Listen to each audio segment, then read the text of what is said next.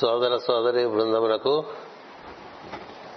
హృదయపూర్వక నమస్కారములు మరియు శుభాకాంక్షలు. భాద్రపద మాసము శుక్లపక్షం. త్రయోదశి శనివారం. ధనుష నక్షత్రం. కాలం యొక్క వివిధమైనటువంటి ముఖములను దర్శిస్తూ ఉండాలి రోజు మనం. దానివల్ల మన కొంత వికాసం కలిగేటువంటి అవకాశం ఉంటుంది. అంటే ఈ రోజున సూర్యుడు ఎక్కడ ఉన్నాడు? అది భాద్రపద మాసం. మనకి నరేనంలో భాద్రపద మాసం. సాయనంలో రేపటి నుంచి తులలోకి ప్రవేశిస్తాడు. అందుచేత మనకు విశ్వ పుణ్యదినం అని చెప్తూ ఉంటారు. ఈ రోజు సాయంత్రం నుంచి రేపు ఉదయం వరకు. విశ్వత్ పుణ్యదినం అంటే పగలు రాత్రి సమానంగా ఉండేటువంటి ఒక పుణ్యమైనటువంటి సమయం. ఈక్వినాక్స్ అంటూ. ఈక్వినాక్స్ అనేటువంటి అవగాహన మనకు వచ్చిందనుకోండి మనలో ప్రజ్ఞా పదార్థము ఈ రెండు సమతుల్యంగా ఉంటాయనేటువంటిది మనకు గుర్తొస్తుంది. మనకి అలా ఈ విధంగా సూర్యుని యొక్క గమనం భాద్రపద మాసం నుంచి ఆశ్వేజ మాసంలోకి సాయన పద్ధతిలో అది మనం గమనిస్తున్నాం అనుకోండి ఎందుకంటే మనకి సూర్యుడే ప్రధాన మనసు. సూర్యమండలంలో ఉన్నటువంటి భూమి భూమికి రాజే సూర్యుడు. సూర్యమండలానికి ఆయనే రాజు. మనలో నేను అనేటువంటి ప్రజ్ఞ కూడా సూర్యతత్వమే నేను అనేటువంటి. అంచేత విశ్వత్ పుణ్యదినం అంటే మనలో జ్ఞానమునకు అజ్ఞానమునకు సమతూకంగా ఉంటుంది. ప్రజ్ఞ పదార్థం మధ్య మనకి ఒక సమతూకంగా ఉంటుంది. పదార్థం లేకపోతే అనుభూతి లేదు. పదార్థం కూడా స్థూలంగా ఉంది సూక్ష్మంగా ఉంది. అతి సూక్ష్మంగాను సూక్ష్మతమము సూక్ష్మతరము.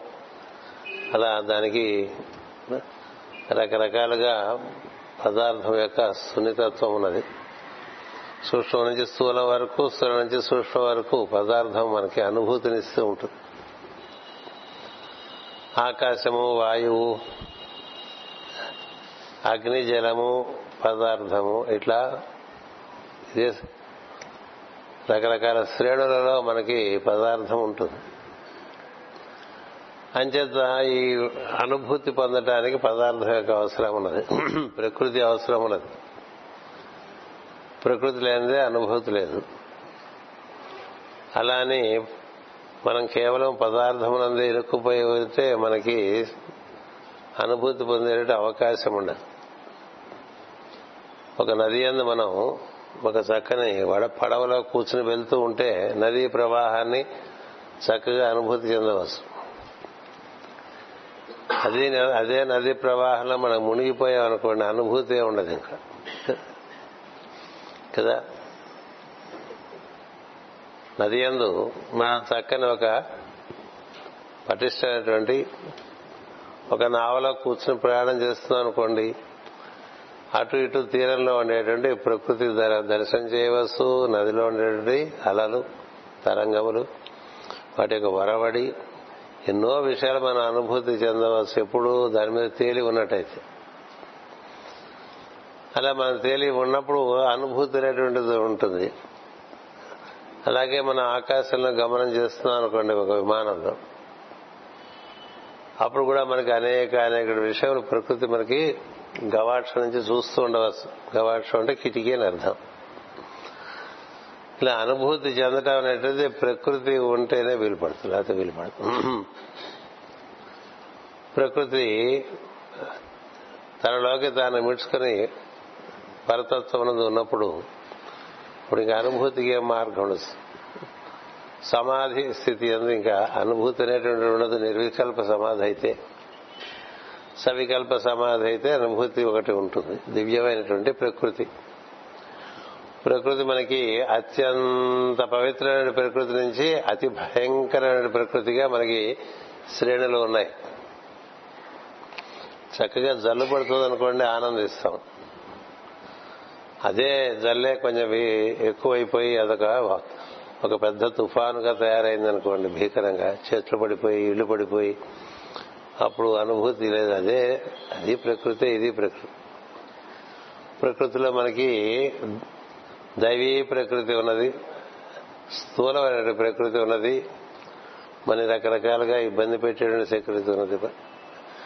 వృక్షములే ఉద్యానవనంలో ఉన్నప్పుడు మనకు ఆహ్లాదంగా ఉంటాయి.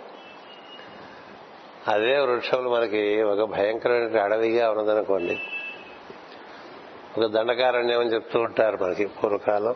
అంటే మనం ఇప్పుడంతా ఒకప్పుడు ధర్మ దండకారణ్యమే ఇప్పుడు ఈ ఆంధ్రప్రదేశ్ కర్ణాటక ఇవన్నీ కూడా బిందెకి దిగువన ఉండేటువంటిది కూడా దండకారణ్యమే ఒకప్పుడు. అప్పుడు రకరకమైన భయ ఆందోళనతో కూడి ఉంటుంది. అది ప్రకృతి ఇది ప్రకృతి. వేసంకాలంలో అనంతపురంలో మనకి ప్రకృతి ఉంటే కొంచెం వెలవెల్లాడిపోతూ ఉంటాం. ఎందుకని అంత వేడిమి ఉంటుంది. కదా? అలాగే చలి. చాలా ఎత్తైన పర్వతం లేదు మనం శీతాకాలం మంది ఉన్నాం అనుకోండి అప్పుడు మనకి ప్రకృతి అంత రమణీయంగా ఉండదు. అంతా గడ్డబట్టేసి గడ్డగట్టేసుకుంటుంటే సత్త ప్రసారం కూడా ఇబ్బంది పడేంత పద్ధతిలో మనకి శీతలం ఉన్నదనుకోండి అంతగా మనకి అనుభవం ఉండదు. అందుకని ప్రకృతి అనుభూతినివ్వగలదు దివ్యానుభూతిని ఇవ్వగలదు అలాగే దుఃఖానుభూతిని ఇవ్వగలదు ఈ ఈక్వినాక్స్ అంటూ ఉంటాం మనం ఇప్పుడు ఇంగ్లీష్లో. అంటే రాత్రి పగలు సరిసమానంగా ఉండే సమయం అని అర్థం.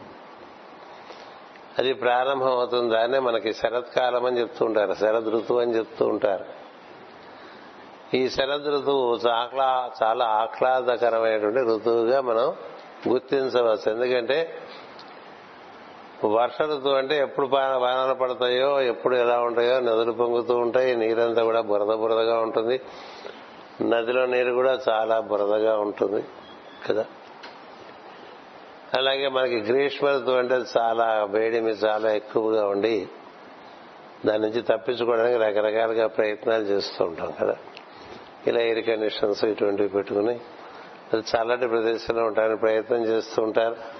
ఎత్తైన ప్రదేశాలకు వెళ్ళి ఉంటూ ఉంటారు కొడైకెనాల్ అంటారు ఉదక మండలం ఉంటారు ఏదో ఎక్కడికో పరిగెడుతూ ఉంటారు జీవులు. ఎందుకని? వేసంకాలం భరించలేదు కనుక. గ్రీష్మ ఋతువు అలా ఉంటుంది. వర్ష ఋతువు ఎప్పుడు ఎక్కడ ఏ విధంగా వర్షం పడుతుందో ఏది ఎక్కడ మునిగిపోతుందో ఎక్కడ రహదారులు నీటిచే ముంపబడి మనకి అంతరాయం కలిగిస్తాయో తెలియదు కదా? మరి ఎప్పుడు వర్షాకాలంలో అక్కడ మునిగిపోయినాయి ఇక్కడ మునిగిపోయినాయి అని చెప్పుకుంటూ ఉంటాం. ఆ నీరుని సరిగ్గా మనం నిర్వర్తించుకునే పరిస్థితి ఏర్పడగలుగుతుంది అలాగే మనకి హేమంత ఋతువు అంటే శీతాకాలం చలి వస్తే బాధపడిపోతూ ఉంటాం. రకరకాలుగా బాధపడు అలాగే ఆకురాలు కాలం బాగా గాలి. అంటే ఒకటి వాయువు బాగా విజృంభించి ఎక్కువ పంచభూతాల్లో మనకి ఈ ఏదైతే మనం శిశిర ఋతువు అంటామో అప్పుడు వాయు వాయువు ఒక ప్రభంజనం చాలా ఉంటుంది. అలాగే శీతాకాలం ముందు చలి యొక్క ప్రభంజనం చాలా ఉంటుంది. వేసంకాలం గ్రీష్మ ఋతువు. అలాగే ఈ ఋతువులు మనం తీసుకుంటే కొన్ని ఋతువుల్లో కొంత సమతుల్యంగా ఉంటుంది. పంచభూతములు సమతుల్యంగా ఉంటే మనకి అనుభూతి బాగుంటుంది. సమతుల్యంగా ఉంటే. అందుకని వసంత ఋతువు శరద్ ఋతువు ఈ రెండు ఋతువుల్లో పంచభూతములు కొంత సమతుల్యంగా ఉంటాయి. ఇప్పుడు శరద్ ఋతువు అనుకోండి వర్షాలు ఉండవు. అలా గాలి ఉండదు. ఇలా ఎండ ఉండదు అలా చలి ఉండదండి. అంటే ఏది అన్ని అన్ని కూడా సమపాడల్లో ఉంటాయి. సమపాడలో ఉంటే అనుభూతి. కదా? జీవితంలో కూడా మనకి ఏదైనా సమపాళ్ళుగా ఉంటే దానివల్ల అనుభూతి ఉంటుంది. అది ఆ సమతుల్యం లేకపోతే ఏదైనా ఇబ్బంది. బాగా ధనం ఉన్నా ఇబ్బందే. అది ఎక్కడ దాచుకోవాలి ఎక్కడ పెట్టుకోవాలి ఎక్కడ పెడితే అది పెరుగుతూ ఉంటుంది. ఇదే గోలగా ఉంటుంది మనసు కదా. అలానే ఏమీ లేదనుకోండి ధనం నాన్న బాధపడతాడు బాగా ధనం ఉన్నా బాధపడుతున్నాడు. అసలు ధనం లేకపోయినా బాగా బాధపడతాడు. బాగా శరీరం ఉందనుకోండి బాధపడతాడు కదా? ఏమిటారండి ఈ ఒళ్ళు చాలా ఇబ్బంది పెట్టేస్తున్నాను అలా అని అసలు ఒళ్ళు లేకుండా అలాగా చిక్కి శల్యం అయిపోయి నిలబడటానికి వీలు లేకుండా అయిపోయింది అనుకోండి అదేమిటి అలా చిక్కిపోయారు అని అడుగుతూ ఉంటాం కదా? అసలే వాడు బాధపడుతుంటాడు చిక్కిపోతున్నావే అని. పక్కవాడు గుర్తు చేస్తే మరింత బాధ కదా. అలా అయిపోయారు ఏంటండి అలా అన్నప్పుడు బాధ అందుకే మనకి ఏదైనా ఎక్కువైనా కష్టమే తక్కువైనా కష్టం. కదా? మనలో నవ ప్రకృతులు మనలో ఉన్నాయి. నవ నవ ప్రకృతులు అధిష్ఠించి దేవుడే జీవుడుగా ఉంటాడు ఇందులో. పది. మూల ప్రకృతి అది శుద్ధమైనటువంటి చైతన్యంగా ఉంటుంది. కదా? అలా కాకుండా మూడు గుణములుగా ఏర్పడుతుంది అదే ప్రకృతి. ఏమిటయా అంటే అవి కావాలి ఇవి కావాలనిపిస్తూ ఉంటుంది లోపల కదా. కదా? లేచి దగ్గర నుంచి మొట్టమొదట మనకి మొదలు పెట్టే దేంతో మొదలవుతుంటే రజస్ లేచి లేవగానే మనకి ఏం కావాలి అనేది ప్రశ్న. కదా? కాఫీ కావాలి. లేదా కాఫీ అలవాటు ఉంటాయి. లేదు మంచినీళ్ళు మంచినీళ్ళు కావాలి. ఏదైనా తాగే ముందు మనం దంతధావనం చేసుకుంటే మంచిది. కాబట్టి టూత్ పేస్ట్ కావాలి టూత్ పేస్ట్ కావాలి. టంగ్ క్లీనర్ కావాలి కావాలి కావాలి కావాలి. ఏదో ఆలోచన సంకల్పం వస్తుంది. రజస్. ఈ రజస్సు అలా మనకి జీవితం అంతా నడిపిస్తూనే ఉంటుందండి పొద్దున కదా? కొన్ని కావాలనిపిస్తుంది కొంత ఇంకా అక్కర్లేదనిపిస్తుంది. కాఫీ కావాలి. సరే కాఫీ తాగుతాం. ఏ కాఫీ అక్కర్లేదు. అయిపోయిందిగా అలా తాగుతూనే ఉండంగా కాఫీ. ఒక కప్పు తాగుతాం మహా అయితే రెండు కప్పులు తాగుతాం అయిపోయింది. ఇలా మనకి ప్రతి ఒక సంకల్పము దాని నిర్వహణ చేయాల్సిన జ్ఞానము దాన్ని నిర్వర్తించడం. ఇట్లా ఇచ్చా జ్ఞాన క్రియ ఇచ్చా జ్ఞాన క్రియ. ఇట్లా మూడు రకాల ప్రకృతులు ఏది శుద్ధ చైతన్యం ఆధారంగా. మూల ప్రకృతి శుద్ధ చైతన్యం దాన్ని నవమ స్థితి అంటారు. నవావరణలో అది మొట్టమొదటి దాన్ని అదితి అంటాం. దాన్నే గాయత్రి అంటాం దాన్నే సరస్వతి అంటాం దాన్నే సరస్వతి అంటాం దాన్నే శ్రీయం అంటాం. చాలా అంటూ ఉంటాం. చందర్షీయం అంటూ ఉంటాం. ఎందుకంటే ఎనిమిదిగా ఆ ప్రకృతులు ఏర్పడుతూ ఉంటుంది. ఒకే ఒక ప్రకృతి ఎనిమిది రకాలుగా మార్పు చెందుతూ ఉంటుంది. కావాలనిపించడం ఆ కావాలనుకునే విషయం కూర్చుని జ్ఞానాన్ని పొందటం ఆ జ్ఞానంతో నిర్వర్తించుకోవటం ఇట్లా మూడుగా నడుస్తుంది. ఈ మూడు నిర్వర్తించడానికి ఆధారంగా మనలో పంచభూతాలు ఉంటాయి. అంటే ఆకాశము వాయువు అగ్ని జలము పదార్థం. ఐదు పంచభూతములు మూడు గుణములు ఎనిమిది. ఇది కాక తొమ్మిదవది శుద్ధ చైతన్యం. మనం ఏదైతే అమ్మవారని నానా గొడవ చేస్తాం వచ్చింది వచ్చిందంటే గోలదే శరణవరాత్రులు అంటే ఇంక మరి ఓ నానా గోల అయిపోతుంది అమ్మవారి పేరును అదిగో పెట్టారు బొమ్మ ఎవరెవరి రజస్సు ప్రకారం వారు విజృంభించి చేస్తూ ఉంటారు. పూజలు కూడా. అది రజోగుణ దోషంతో కోడి ఉండేది ఏమంటే ఒళ్ళు విరుచుకుంటూ ఉంటారు. అనుభూతి ఉండదు అలాగే కొంతమంది అవే పూజలు శ్రద్ధ లేకుండా చేస్తూ ఉంటారు. శ్రద్ధ లేకుండా. అంటే షోడశోపచార పూజను పెట్టుకున్నాం అనుకోండి ఆవాహయామి పిలిచాము అది శ్రద్ధతో పిలవాలి అయితే రారు. కదా? మనం ఎవరన్నా పిలిచామనుకోండి శ్రద్ధగా పిలిస్తే వస్తారు లేకపోతే వస్తారా? రారు ఆసనం సమర్ప వచ్చిన వాడికి కుర్చీ వేయకుండా రారా అంటే ఏముంటుంది కదా? శ్రద్ధ ఉండాలి. ఆసనం హస్తయోహ అర్ఘ్యం సమర్పయామి పాదయో పాద్యం కాళ్ళు కడుక్కోవడానికి నీళ్ళు చేతులు కడుక్కోవడానికి నీళ్ళు తాగటానికి నీళ్ళు అటుపైన స్నానం చేయించడం ఇవన్నీ మనకు ఉపచారాలు ఉంటాయి కదా. మరి స్నానం అంటే ఏదో చెమ్ము నీళ్ళు పోస్తే అయిపోతుందండి. ఈ దానికి బదులు ఇది వేస్తున్నాను దాని బదులు ఇది వేస్తాను. దాని బదులు అది వేయకూడదు. ఏది వేయాలో అదే వేయాలి. కదా? అంటే మనకి ఇది నేను ఇందాక చెప్పాను కదా నేను చదివాను. తాంబూలం ఎక్కడుందో పాప మనకి కనపడలేదు. సూర్యనారాయణ గారికి నాకు కనపడలేదు. అందుకని ఏం చేస్తాం? తాంబూలార్థం అక్షతాన్ని సమర్పయామే అని. తాంబూలం లేదండి ఈ- ఈ అక్షతలు తినేయండి అంటే ఎట్లా ఉంటుంది?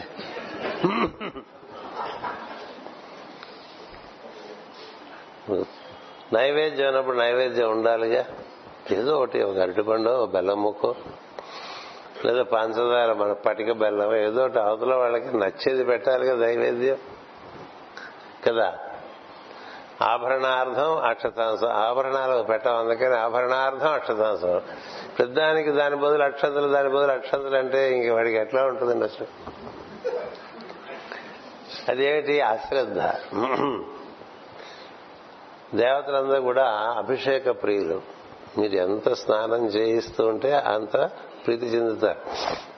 దేవతలందరూ ఒక శివుడే అనుకోపోకండి. మీరు శుక్రవారం పూట వెంకటేశ్వర స్వామి గుళ్ళ తిరుపతిలో చూస్తే అభిషేకం చాలా అద్భుతంగా చేస్తారు. అట్లా ఘటములు ఘటములు తీసుకొచ్చి పోస్తూ ఉంటారు. విష్ణు సూక్తం చదువుతారు.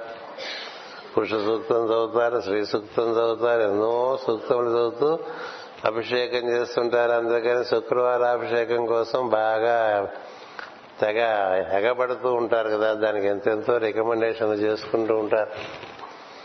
ఎందుచేత నీవు స్నానం చేయించడం అనేటువంటిది నీవు స్నానం చేస్తే ఎంత బాగా స్నానం చేస్తే నీకెంత హాయిగా ఉంటుందో అలాగే నువ్వు ఏ దేవతను ఆరాధన చేస్తున్నావు అతనికి కూడా అభిషేకం చేయాలట.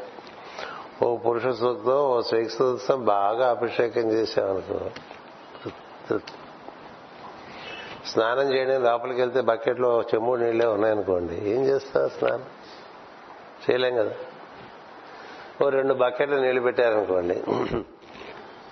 లేదు మూడు బకెట్లు నీళ్ళు పెట్టారనుకోండి. లేదు సరాసరి షవరే పెట్టేశారనుకోండి. తృప్తిగా స్నానం చేయడానికి వెళ్ళిపోతుంది కదా. అట్లాగే వస్త్రం సమర్పయామి. వస్త్రార్థం అక్షత సమర్పయామి అంటే అన్యాయం. బట్టలు వేసుకునేవాడికి బట్టలు పెట్టాలి కదా. బట్టలు ఎప్పుడు ఇద్దరికి రెండుగా పెట్టాలి. వస్త్రద్వయం అంటే లాగు ఇచ్చి లాగు చొక్కా ఇవ్వకుండా చొక్కా ఇచ్చి లాగు ఇవ్వకుండా చేయకూడదు. మనం కూడా అలా చేస్తూ ఉంటాం కదా. షర్ట్ ఒకటి కొనేస్తాడు ప్యాంట్ కొనడు. ఏం చేయాలిరా ఇప్పుడు వాడు? ఇలా వేసుకు వెళ్ళిపోయినా బయటికి రాడు అలాగే ప్యాంటు ఒకటి ఇచ్చి చొక్కా ఇవ్వకుండా అందుకనే మనకి వస్త్రద్వయం. వస్త్రద్వయం. వస్త్రాలంటే ఏముందండి? ఇంత ఇంత పత్తి పసుపులో ముంచి ఇంత ఇంత బెళ్ళ పెడతాం. అది కూడా ఒకటి పెట్టకూడదు. ఒకటి పసుపు ఒకటి కుంకుమ. ఒకటి ఉత్తరయ్య ఒకటి వస్త్రం. రెండు పెట్టాలి. ఒక్కొక్కటి ఒక్కొక్కటి ఇవ్వకూడదు. అది అవ- అది మనం శ్రద్ధకి లోపం. అందుకని అలా అని మాటి మాటికి ఓవర్ యాక్షన్ చేసినా బాగుండదు. అతి సర్వత్రా వారి అలా అని అశ్రద్ధ చేసినా కుదరదు. అశ్రద్ధ చేసినా అనుభూతి రాదు.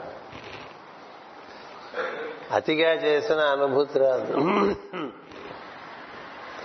అనుభూతి కలగాలంటే సమతుల్యంగా చేయాలి కదా. అంచేత ఈ రజస్సు వల్ల అవసరమైన దానికన్నా ఎక్కువ చేయటం ఉంటుంది కదా? ఇప్పుడు భోజనం పెట్టారనుకోండి ఎంత తింటాడు మనిషి ఈ రోజుల్లో? అసలు తింటుంటేనే భయపడి తింటూ ఉంటాడు అది. కదా? ఏం తింటే ఏమవుతుందో అని భయం ప్రతివా ఆహారం అది పోషక పదార్థం అయినప్పటికీ కూడా అది సరిగ్గా సమతుల్యంగా తినకపోతే అనారోగ్యం కలుగుతుంది మనందరికీ దానివల్లే అనారోగ్యం. మన భాగవతంలో చెప్తారు ఆరో స్కందంలో సరిగా భోజనం చేసేటువంటి వాడికి అనారోగ్యం అనేటువంటిది ఏర్పడే అవకాశమే లేదండి. నీవు సరిగ్గా తినడం తెలిగిపోవటం వలనే నీకు అనారోగ్యం నీ శరీరానికి ఎంత ఆహారం అవసరమో అంతే తీసుకున్నావు అనుకో నీకు అనారోగ్యం ఉండదు. నీకు అనారోగ్యం ఎందుకు వచ్చింది? నీ శరీరానికి ఏది అవసరమో కాకుండా నీకేది ఇష్టమో అది ఎక్కువ తినడం చేత. ఇష్టమైనటువంటి విషయంలో ఎక్కువగా భోజనం చేయటం వల్ల చేత ఇష్టం లేని తినకపోవటం చేత మనకి ఇబ్బందులు వచ్చేస్తుంటాయి. షట్ చక్రముల నుండి గ్రంథులు స్రవించడానికి షడ్ రుచులు ఉండాలి జీవితంలో. షడ్రస అయినట్టు భోజనం అని చెప్తారు కదా. షడ్రస ఉపేసం ఉపేతం అంటే షడ్ అంటే ఆరు అని అర్థం కదా. షడ్రసములు ఏడు షడ్రసములు మనకి మనకి తీపి అది ఎక్కువ తినేసాం అనుకోండి పులుపు ఉప్పు కారం ఇవి తింటారు చేదు వగరు. రెండు తినరు. వగరు తినరు కదా? చేదు తినరు. అందుకని ఏం చేస్తుంది? తేడా పడితే కొంచెం కాకరకాయలు బాగా తినని చెప్తారు షుగర్ వచ్చిన వాడికి కదా? చేదు. ఎందుకంటే చిన్నప్పటి నుంచి చేదు తినలే. అలాగే వగరు తినాలి. బెలక్కాయలు వక్కలు ఇవన్నీ వగరు. వగరు చేదు. ఊరికే పులుపు కారం తింటే రోషం తప్ప మనిషికి ఏమి ఉండదు. మరి మనకి ఆయాసంలో ఎంత కారం తింటారండి? ఎంత కారం అంటే ఎదుటివాడిని చంపేయడానికి కావాల్సినంత రోషం వచ్చేస్తుంది. కదా? దీనివల్ల పులుపు వల్ల కారం వల్ల. అందుకని సమతుల్యంగా తిన్నాం అనుకోండి భోజనంలో కూడా రజోగుణ దోషంతో తినేవాళ్ళు ఉంటారు తమస్సు. శ్రద్ధ ఉండదు తినడం విషయంలో ఏదైతే ఏదైతే ఏదైతే అని కాదు రుచిగా ఉండాలి. జీవితమే రుచి అనుభవించడానికి ఏర్పాటు చేసుకున్నది. అందుకని అన్ని విషయాల్లోనూ రుచి. బట్ట వేసుకుంటే బాగుంది ఆహారం తీసుకుంటే చక్కగా తీసుకోవాలి. అలాగే నీరు. ఏ విషయమైనా సరే శ్రద్ధ కావాలి. శ్రద్ధ వల్ల సమతుల్యం వస్తుంది. అన్ని విషయాలను సమతుల్యం వస్తుంది. ఇప్పుడు జుట్టు పెరుగుతుంది అనుకోండి చక్కగా దాన్ని సంస్కరించుకుంటూ ఉండాలి. సంస్కరించుకోకుండా జుట్టు ఉంచుకున్నాం అనుకోండి ఇబ్బందులు వచ్చాయి ఎందుకు ఈ జుట్టు కూరని తీసేసామనుకోండి గొడవ లేదు. కదా? ఏదైనప్పటికీ ఏ విషయమైనా సమతుల్యం అనేటువంటిది విషువత్ ఈక్వినాక్స్. ఈక్వినాక్స్ అంటే ఏదో ఇవాళ రేపు కొంచెం ఆవేశపడిపోతే ఈక్వినాక్స్ అనుభవం ఉండదు.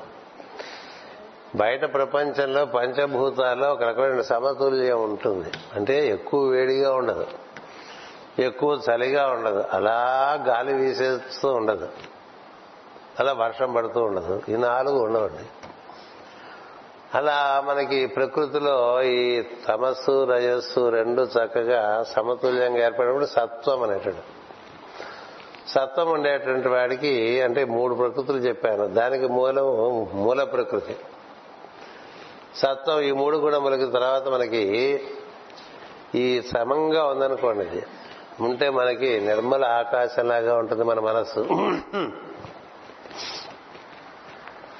నిర్మల ఆకాశం అనేటువంటిది చాలా గొప్ప విషయం. అందుకని ఆకాశం ఎలా ఉందో రోజు చూసుకుంటూ ఉండాలి. మన మనసు ఏ ఆలోచనలతోనూ పీడింపబడకుండా ఉందనుకోండి. అప్పుడు మనకి ఏమిటో అను నిష్కారణంగా హాయిగా ఉందనిపిస్తుంది. పొద్దున్నే మనకి ఒక్కొక్క రోజు చాలా హాయిగా ఉందనిపిస్తుంది. అప్పుడు మనలోంచి కూని రాగాలు కూడా వస్తూ ఉంటాయి. కదా? పొద్దునే కూని రాగాలు వస్తే ఎప్పుడూ నీ మనసు చాలా హాయిగా ఉంటే నీ లోపల కుయ్యి కుయ్యి కుయ్యమని పాడే పాట పాడుతూ ఉంటావు రాగాలు కదా? ఇవాళ కారులో ఎక్కుతూ ఇక్కడికి వచ్చే ముందు పాడుతూ ఎక్కుతూ రమణకి చెప్పాను. నీకు అర్థమైంది కదా? ఇలా నేను పాడేస్తున్నానంటే అంటాను మనలో పంచభూతాలన్నీ సవ్యంగా ఉంటే అప్పుడు మనలో ఆకాశం చాలా ప్రకాశవంతం అందుకనే మనకి చెప్తారు అమ్మవారి శ్లోకంలో మనం చదువుకుంటూ ఉంటాం గాయత్రి అందరూ చదువుతారు అర్థం చేసుకోకుండా. శుభ్రం కపాలం గదాం అంట. శుభ్రం కపాలం. కదా? ముక్తా విద్రుమ హేమనీల ధవళక్షాయైర్ ముఖై స్త్రీక్షణైర్యుక్తాం.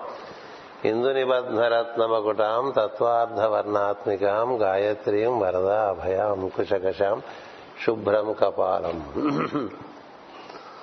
శుభ్రం కపాలం అంటే నీ తలకాయ అంటే బుర్ర పుర్రెకాయ ఉంది కదా ఆ పుర్రెలో ఏమీ లేదనుకోండి. క్లీన్.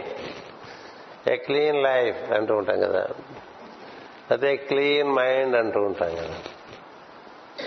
ఆ క్లీన్ మైండ్ ఎందుకు వస్తుందంటే నీకు ఆలోచనలతో అట్లా సతమతం వెళ్ళిపోతుంది అనుకోండి మనిషి చూస్తుంటేనే పాప బా చాలా భయ భార భారంగా ఉన్నాడు అని అనిపిస్తుంది కదా. ఎదుటి వ్యక్తిని ఇలా చూడంగానే దృష్టి కలిగినటువంటి వాళ్ళు ఋషులు పాపం ఈ జీవుడు చాలా బాధపడుతున్నాడు భావన చేత ఈ భావనలు చాలా మందికి రకరకాలుగా ఉంటాయి అవి. తేలికైన భావములు దివ్యమైన భావములు కలిగిన వాళ్ళు తక్కువగా గోచరిస్తుంటారు ఇక్కడ అక్కడ. ఎప్పుడు ఏదో విధంగా బిజీగా ఉంటూ ఉంటుంది మైండ్ కదా. కదా? అలా busy busy busy busy busy బిజీగా ఉంటే తొందరగా కాలిపోతాం. స్పెంట్ ఫోర్స్ ఉంటుంది కాలిపోతుంది కొంతమంది చేతుల్లో పరికరాలు కూడా తొందరగా పాడైపోతూ ఉంటాయి. ఓవర్ యూస్ కదా? పదేళ్ళు అదే ఒకే వాహనం వాడినా ఇవాటికి కొత్తగా ఉండేవాళ్ళు కొంతమంది ఉంటారు వాహనం.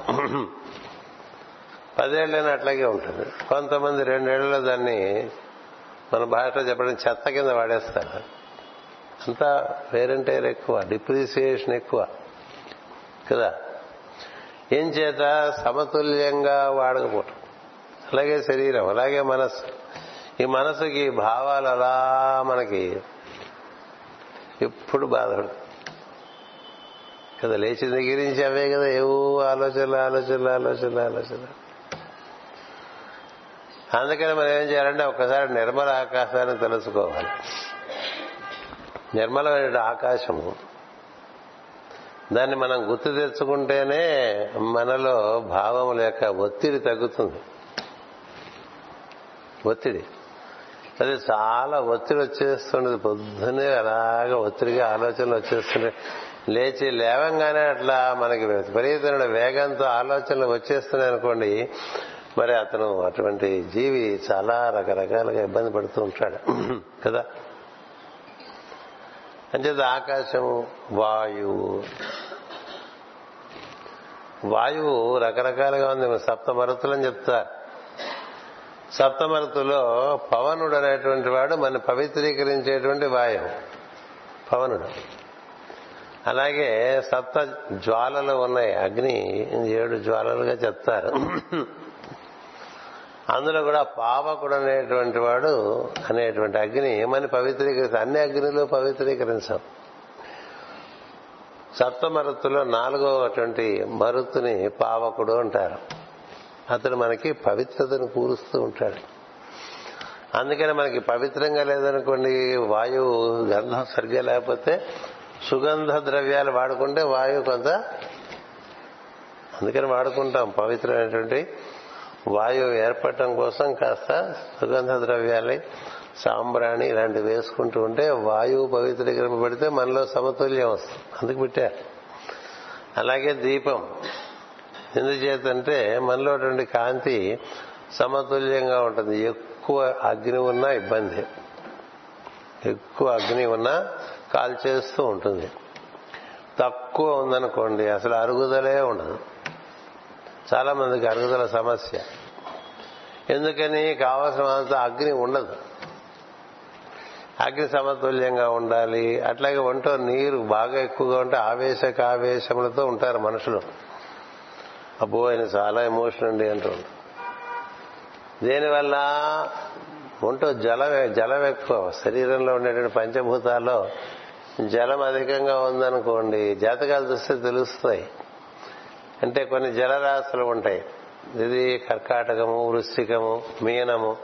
అందులో ఎక్కువ మనకి గ్రహరాశులు ఉన్నాయనుకోండి గ్రహములు ఉన్నాయనుకోండి. ఓహో ఇతడి కొంత నీరు ఎక్కువ నీరు ఎక్కువ పదార్థం ఎక్కువ అగ్ని ఎక్కువ వాయువు ఎక్కువ. ఏం చేస్తే ఇది సమతుల్యంగా తయారవుతుంది అని చూసి చెప్పేటువంటి వాడు నిజమైనటువంటి జ్యోతిష్ శాస్త్రవేత్త తప్ప ప్రమోషన్లు వస్తాయా లేదా? పెళ్ళి అవుతుందా లేదా? పిల్లలు ఇది కాదు. ముందు మనకి పంచభూతాల్లో ఆకాశం తప్ప మిగతా నాలుగు మనకి మన రాశి తత్వాల్లో పరిణతత్వాల్లోనూ మనకి గోచరిస్తూ ఉంటుంది. అంటే మేషరాశి సింహరాశి ధనురాశి అగ్నితత్వపు రాశి. కదా? అలాగే వృషభ రాశి కన్యా రాశి మకర రాశి లేక పుష్యమాసం ఇవన్నీ పదార్థమైనటువంటి రాశులు. అలాగే వాయుతత్వపు రాసులు మిథునము తుల కుంభము. కుంభరాశి ఇప్పుడు ధనిష్ట. ఈరోజు చంద్రుడు కుంభరాశిలో అని తెలుస్తున్నాయి ఇంకా అంత దూరం వెళ్ళాలి ఎందుకంటే మాసంతోనే ఆగిపోయాను. మాసము రాశితో ఆగాను కదా? అంచేత మనకు రాసులలో సమతుల్యాన్ని ఇచ్చే ఉన్నాయి గ్రహములలో సమతుల్యాన్ని ఇచ్చే మనలో ప్రకృతి తొమ్మిది రకాలుగా ఉంది. మనం శుద్ధ చైతన్య స్వరూపులం సహజంగా. సహజంగా శుద్ధ చైతన్య స్వరూపులం తొమ్మిది. అందుకని ప్రతి వాళ్ళు తొమ్మిది అంక దొరికేట్టుగా డబ్బులు ఖర్చు పెట్టి కారు నంబర్లు తెచ్చుకుంటూ ఉంటారు. నీకు నీకు తొమ్మిది అబ్బాలు తప్ప కారుకి తొమ్మిది అంక వచ్చేస్తే నైన్ నైన్ నైన్ నైన్. భూ అంటే చాలా డబ్బు పెట్టి కొనుక్కున్నాడని అర్థం. చాలా డబ్బు పెట్టినా కొనుక్కుని ఉండాలి లేకపోతే చాలా పదవిలో ఉన్నవాడన్నా ఉండాలి లేకపోతే తొమ్మిదిలు అట్లా దొరకవు ముందుగానే బుక్ చేసేస్తారు. దానికోసం యాభై వేలు ఖర్చు పెట్టేవాళ్ళు ముప్పై వేలు ఖర్చు పెట్టేవాళ్ళు నలభై వేలు ఓహో అదే గోలం ఎందుకని? తొమ్మిది మీద అటువంటి ఆసక్తి. ఎందుకని? తొమ్మిది జీవ యొక్క లక్షణాన్ని యొక్క సహజమైనటువంటి లక్షణం అది. ఎందుచేత? మంది నవమ ప్రకృతి మంది అంటే శుద్ధ చైతన్య స్వరూపుల మనం. మనం సంకల్పాన్ని ఒకటి ధరించినప్పుడు రజస్సు అవ్వాలి. దాన్ని సవ్యంగా నిర్వర్తించుకున్నప్పుడు సమసత్వమునందుండి రజస్సు తమస్సు కుడి ఎడమ భుజములుగా మనలో పనిచేస్తూ ఉంటాయి. అందుకని ఏది ఎంతవరకు చేయాలి ఎప్పుడు ఆపాలి అనేది తెలియాలి కదా. ఇలా ప్రవచనం ఇస్తున్నాం అనుకోండి మనకేదో అలాగా ప్రవాహంలాగా ఎన్నో విషయాలు మనలోకి ప్రవేశిస్తుంటే వాటిని అనలేదా? మనం భాషణం చేస్తున్నాం అనుకోండి దానికైనా ఒక అంతు ఉండాలిగా. ఇది ఎప్పుడు ఆపాలి అనేటువంటి తెలియాలిగా. ప్రారంభం ఎప్పుడు చేయాలి తెలియాలి. అంచేత ప్రారంభించడం దాన్ని ప్రవచించడం దాన్ని సంపూర్తి చేయటం ఇవన్నీ ఈ గుణముల మూడు గుణములకు సమతుల్యం బట్టి ఉంటుంది. ప్రవచనం కదా అన్ని విషయాలను అంతే భోజనం మొదలు పెట్టాం అది ఒక చేతికి ఒక సమయంలో తారాస్థాయి ఆప్టిమం లెవెల్కి వస్తుంది. అక్కడికి నెమ్మదిగా ముగించుకుంటూ వస్తుంది ఎప్పుడు ముగిస్తావు నీకు భోజనం అందు శ్రద్ధ ఉంటే నీకు లోపల ఇక్కడ భుక్తి అనేటువంటి ఒక కేంద్రం ఉంది మెదడులో. అది నీకు లోపల ఇంకా చాలేరా అని చెప్తుంది. ఇక చాలు ఇంకా ఆపని అలా వాళ్ళతో కబులు చెప్తూ వీళ్ళతో కబులు చెప్తున్నా కూడా ఏం తిన్నామో తెలియదు ఎంత తిన్నామో తెలియదు కదా? వాళ్ళు మళ్ళీ ఇంకో దోశ పట్టుకొచ్చారనుకోండి తినమంటారంటే ఇప్పుడు ఎన్ని తిన్నానని అడుగుతాడు వీడే. ఇప్పుడు రెండు తిన్నానా మూడు తిన్నానా దోశలు? మూడు తిన్నానా నాలుగు తిన్నానా ఇడ్లీలు మనకే తెలియదు. అలా తింటూ ఉంటాం కదా. ఎందుకని? Your preoccupied with other things దీని మీద శ్రద్ధ లేదు.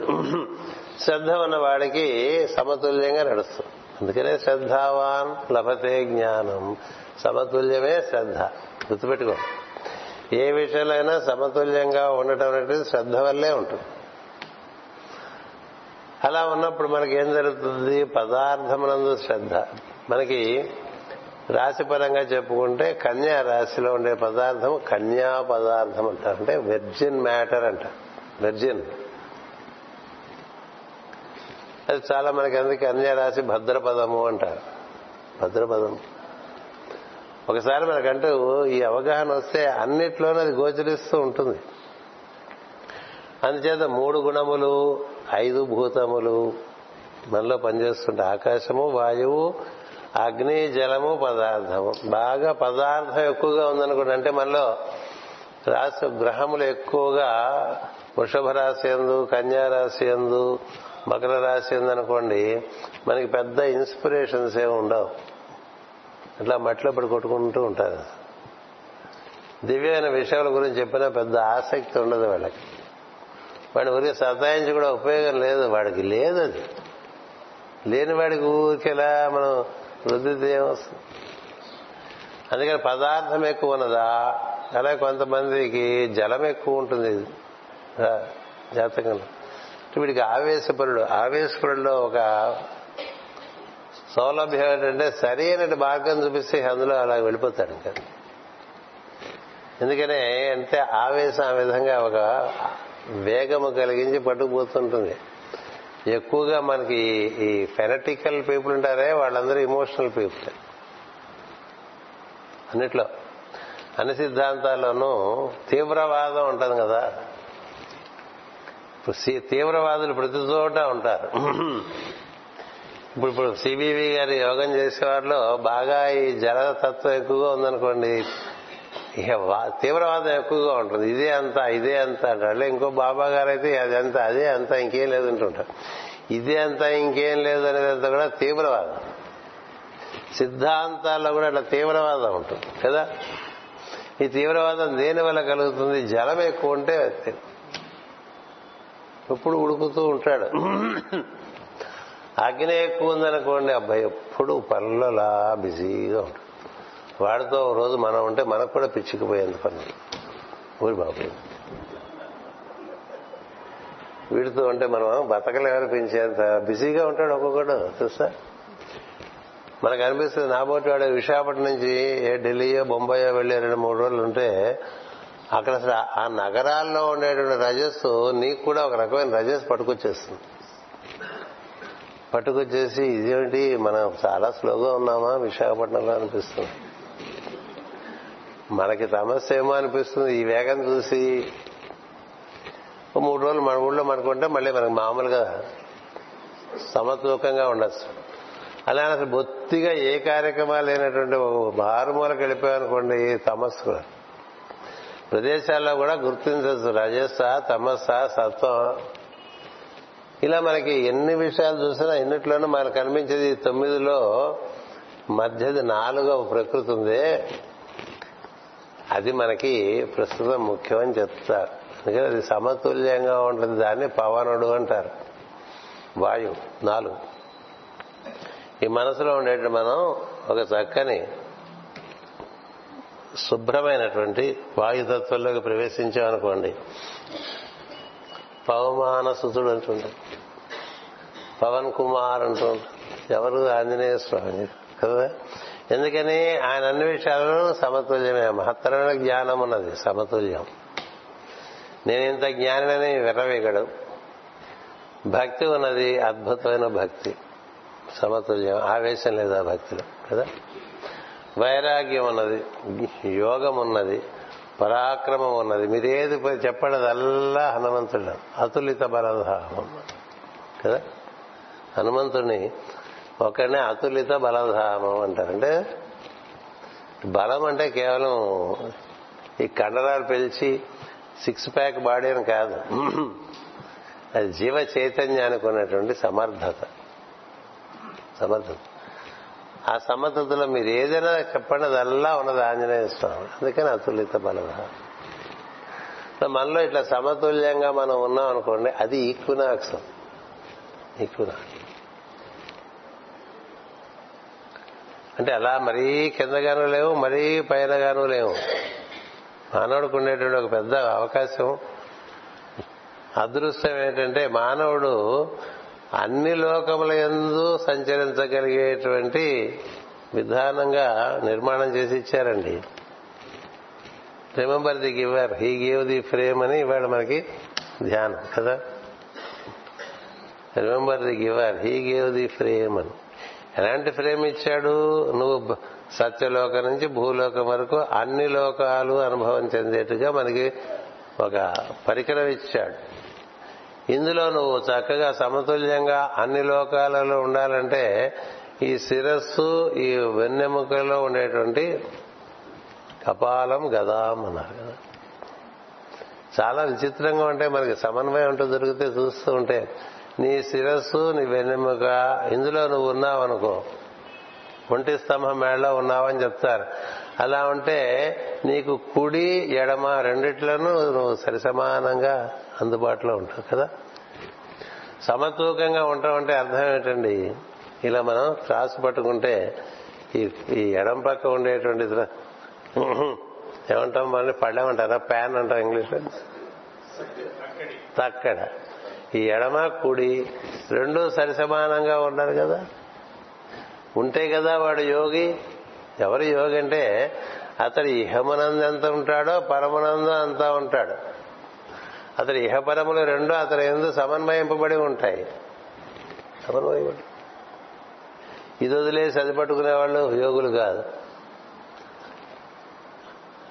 ఇది పట్టుకుని అది వదిలేసేవాళ్ళు యోగులు కాదు. పూర్తిగా ఇట్లా పదార్థంలో ఇరుకుపోయిన వాళ్ళు యోగులు కాదు. పదార్థాన్ని విసర్జించి ఎక్కడో అన్ని కాదనుకుని వెళ్ళిపోయిన వాడు యోగి కాదు. యోగి అటు ఉంటాడు ఇటు ఉంటాడు. తెనాలి రామలింగడు మహాయోగి అయిన అయి ఉండడం చేస్తే అమ్మవారు ప్రార్థించినప్పుడు ఆమె దర్శనం ఇచ్చి ఇది కావాలా ఇది కావాలంటే రెండు ఇచ్చే తల్లి అని అడిగేది. ఇది కదా? ఇహమో పరమో రెండిటి ఎందో పరిపూర్ణంగా అనుభూతి పొందినవాడే పూర్ణానుభూతి పొందినటువంటి వాడు. వాడిది పూర్ణానందం. పూర్ణానందాన్ని పేరు పెట్టుకుంటే అర్థం అది. ఏది? అతడు శిరస్సునందు చేరి దివ్యలోకంలో అనుభూతి చెందగలడు. హృదయం నందు చేరి చక్కని సూక్ష్మమైనటువంటి లోకంలో అనుభూతి చెందగలడు.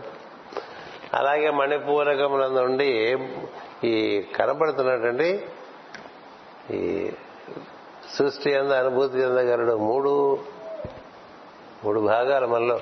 శిరస్సు ఉరస్సు ఉదరం అని చెప్తూ ఉంటా. శిరస్సు ఊరస్సు ఉదరము. ఉదరము అంటే కనబడుతున్న ప్రపంచం. హృదయం చేరితే ఈ కనపడుతున్న ప్రపంచానికి ఆధారంగా సూక్ష్మంగా ఉండేది కనిపిస్తుంది. అంచేదే ఋషికులు ఋషులకు కనిపించేటువంటి విషయములు మామూలుగా స్థూలమే దర్శించేటువంటి వాళ్ళకన్నా వాళ్ళకి ఎక్కువ దర్శనాలు జరుగుతుంటాయి. ఓ ప్రదేశానికి వెళ్తే ఆ ప్రదేశంలో సూక్ష్మంగా ఎలాంటి చైతన్యం పనిచేస్తుందో తెలుస్తూ ఉంటుంది. అలాగే శిరస్సులోకి వెళ్తే వీటన్నిటితో సంబంధమైనటువంటి రూపా రూపములకు అతీతమైనటువంటి వెలుగు అట్లా వ్యాప్తి చెందినటువంటి వెలుగులో ఉండటం ఉంటుంది. అందుకనే పురుష సూక్తంలో శీర్ష్ణౌ ద్యౌ అంటారు. విద్యుత్ కాంతి లాగా మొత్తం అంతా లోపల బయట అదే కనిపిస్తుంది. ఇంకేం కనబడదు నువ్వు వాడు మాత్రంగా నీకు అనిపిస్తుంది. శరీరం కూడా ఉన్నది ఉన్నట్టు అనిపించదు. ఇలా మనకి ఊర్ధ్వలోకములు అధోలోకములు రెండింటినీ అనుభూతి చెందటానికి మనలో ఉండేటువంటి వెన్నెముకలో ఉండే ప్రజ్ఞ శిరస్సులో ఉండే ప్రజ్ఞ. ఇది కలిపితే దాన్ని గద అంటారండి. గద. మనమాలి ఎరాబాయ్ గదా కాదు గది. గది అంటే గదను ధరించిన వాడని అర్థం. గదాశాంగి కాదు. గద. గదా కాదు. మన వాళ్ళందరూ అక్కలేని చోట ఒత్తులు బాగా పెట్టేస్తుంటారు. గద అంటే గాడిదైపోతాం. కదా? గద. ఏముంటుంది గద? చోటు ఉంటుంది గదిలో ఏముంటుందో? గది. గది అంటే గదను ధరించిన వాడు అని అర్థం. అంటే మనలో ఉండేటువంటి శిరస్సు నుంచి మూలాధారం వరకు ఉన్నటువంటి ప్రజ్ఞగా దాన్ని ఏర్పాటు చేసిన వాడు అతని చేతుల్లో ఉంటుంది. అమ్మవారైనా అంతే ఆవిడకి చెప్తారు గద అన్నట్టు కదా? శుభ్రం కపాలం గదాం. శుభ్రం కపాలం గదాం. కథాం కాదు. పొరపాటున కూడా లేని చోట ఒత్తు పెడితే చాలా తేడా వస్తుంది. ఉన్న చోట ఒత్తు పెట్టకపోతే తేడా వస్తుంది. అలాగే శంగాయచ అని ఉందనుకోండి శంగాయచ అంటే శంను అందించి చక్కని శమమును అందించేవాడు అర్థం. శంఘాయచ అని అనుకోండి. శంఘాయచ అనుకో. ఎందుకనో మనకి లోపల నుంచి అజ్ఞానం చేత అక్కర్లం చేత ఒత్తులు పెట్టడం కావాల్సిన చేత వదిలేయటం. అలా ఉంటుంది. బే ఇప్పుడు భేదమా భేదమా? అందరూ భేదం అంటారు. భేదము భేదికి కాదు. రాశింలో భేదికి అంటే వేరే అర్థం ఉంది. కదా? భేదం అది. బాధ ఉందన్నాడు బాధ అంటారు. బాధ కాదు బాధ. అంచేది ఈ ఒత్తులు తెలుసుకుని జాగ్రత్తగా శ్రద్ధ ఉంటే తెలుస్తుంది. శ్రద్ధ లేకపోతే అన్నట్టుగా అంచేత వనమాలి గది శాంగి శంఖి చక్రి నందకి ఇవన్నీ ఆయన ధరిస్తూ ఉంటాడు వనమాల. వనమాల అంటే గుర్తొచ్చిందో మాట చెప్తా మీ అందరికీ. ఈ దండలు వేస్తారు కదా అది బొడ్డు కన్నా కిందకి వచ్చేట్టుగా వేయకూడదు దండ. గుర్తుపెట్టుకోండి. దామోదరాయన మహాని మనకి స్వామి నామం ఉంటుంది కదా? దామోదరుడు అంటే రెండు అర్థాలు ఉన్నాయి. ఒకటి అతని ఉదరం నుండి పద్మం పుట్టుకొస్తుంది కదా? కాబట్టి దామోదరుడు. రెండవది అతనికి వేసిన వనమాల కూడా అంతకు దాటి కిందకి వేయకూడదు. జననేంద్రియములకు తగిలేట్టుగా పుష్పమాల వేయకూడదు. మోకాల వరకు వేశారనుకోండి గొప్పగా ఉండదు చూడటానికి కానీ దాంట్లో ప్రాక్టికాలిటీ చాలా తక్కువ ఒకటి. ఒకటి ఏంటంటే నడిచేవాడికి అది అడ్డంగా ఉంటుంది. రెండోది ఉదరం దాటి వెళ్ళకూడదు. జననేంద్రియములు స్పృశించకూడదు పుష్పములు. పుష్పములకు దివ్య స్పర్శకు సంబంధం ఉన్నది. అందుకని పుష్పమాల ఎవరికైనా మనం వేసినప్పుడు కావాలంటే బాగా పెద్దగా వెడల్పుగా ఉండేది వేయండి కానీ ఎక్కువ పొడుగ్గా ఉండేది వేయకండి ఇక్కడితో ఆగిపోవాలి దండ. ఇంతకన్నా కొంచెం పైకి మనకి ఉదర విధానం వరకే ఉందకోండి దండ దాన్ని వైజయంతి అంటారు. మనకి ఏమీ తెలుసుకుందాం అనే ఉద్దేశం లేకపోతే ఏం తెలియవు. తెలుసుకోవటం మొదలు పెడితే ప్రతి విషయంలోంచి ఏదో ఒకటి తెలుస్తూ ఉంటుంది. ఎందుకని వైజయంతి అన్నారు? విజయం చేకూరుస్తుంది. అంచేత వైజయంతిగా అంటే ఎదుటివారికి విజయం కలుగుగాక అన్న ఉద్దేశంతో మనం దండ వేశాం ఏ ఉద్దేశంతో దండ వేస్తున్నామో తెలియదు. వెయ్యాలి కాబట్టి వేస్తూ ఉంటాం. అట్లా చేస్తుంటాం కదా? ఏ పని చేసినా తెలిసి చేయటం ఒకటి ఉంది తెలియక చేయటం. తెలిసి చేస్తే అనుభూతి ఉంటుంది. తెలియకుండా చేస్తే ఏదో చేసినట్టు ఏదో చేసి అంచేత వనమాలి గది శాంగి అన్నది. అంటే శంఖం పట్టుకుని ఉంటాడు చక్రాన్ని పట్టుకుంటూ ఉంటాడు నందకం అనేటువంటి కత్తిని పట్టుకుని ఉంటాడు. ఇందులో మనకి ప్రధానంగా గద అంటే మన శిరస్సు మన వెన్నెముక. అందులో ఉన్నటువంటి శుద్ధ చైతన్యం. ఆ చైతన్యమే మనకి లోపల అన్నిటి ఎందు అన్ని లోకముల ఎందు సమతూకంగా వస్తుంది. మూలాధారంలో మనకి పదార్థంతో సమతూకంగా వస్తుంది. అలాగే స్వాధిష్టానంలో అగ్ని సమతూకంగా ఉంటుంది. మణిపూరకంలో జలము సమతూకంగా ఉంటుంది. అనాహతంలో వాయువు సమతూకంగా ఉంటుంది. విశుద్ధుల ఆకాశము సమతూకంగా ఉంటుంది. ఆజ్ఞలో త్రిగుణముల మధ్య సమతూకంగా సత్వమునందు జీవుడు ఉంటాడు. అటుపైన సహస్రారం. సహస్రారం ఇక్కడ పాలభాగమునందు త్రిగుణములు. మధ్యస్థంగా సత్వగుణం. కుడి కన్ను పైన పింగళానాడని అక్కడి నుంచి రజోగుణం. ఇడానాడు ఎడమ కనుమ కనుబొమ్మ పైన. అందుకనే ఈ నామాలు పెట్టుకున్న వాళ్ళు ఈ మధ్యనామం పైకి పెట్టి ఈ రెండు నామాలు అంతవరకు పెడతారు. ఇక్కడ మనకి ఇచ్చ జ్ఞానము ఇచ్చా క్రియాశక్తులు అలాగే సత్వము రజ రజస్సు తమస్సు. దాని నడుమ ఉన్నాం అనుకోండి సమతూకంగా ఉంటుంది. అలాగే విశుద్ధి అందు మన ఎందు ఆకాశము. మేఘావృతమే కాక మబ్బులతో కూడి కానీ లేకపోతే బాగా నిర్మలమైన ఆకాశంగా ఉంటుంది అది విశుద్ధి. అలాగే హృదయమనందు పవమానుడు. అంటే మనకి శుద్ధి కలిగించేటువంటి పద్ధతుల్లో వాయువు. అందుకని పవమా పవన్.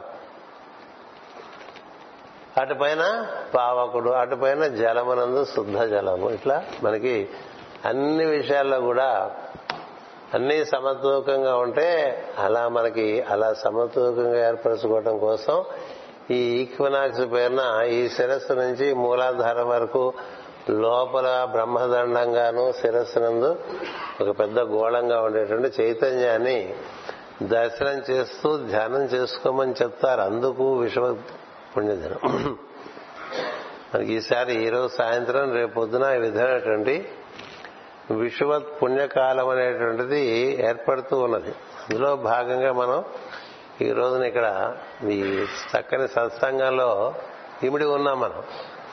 మామూలుగా ఇది మనం గుర్తించలేదనుకోండి. గుర్తించకపోతే అన్నీ ఒకటిగానే ఉంటాయి కదా? గుర్తిస్తే కదా ఇవి ఇన్ని ఉన్నాయని తెలుసు మనం గుర్తించకపోతే ఏముంది? ఉన్నదే కనపడదు. కదా?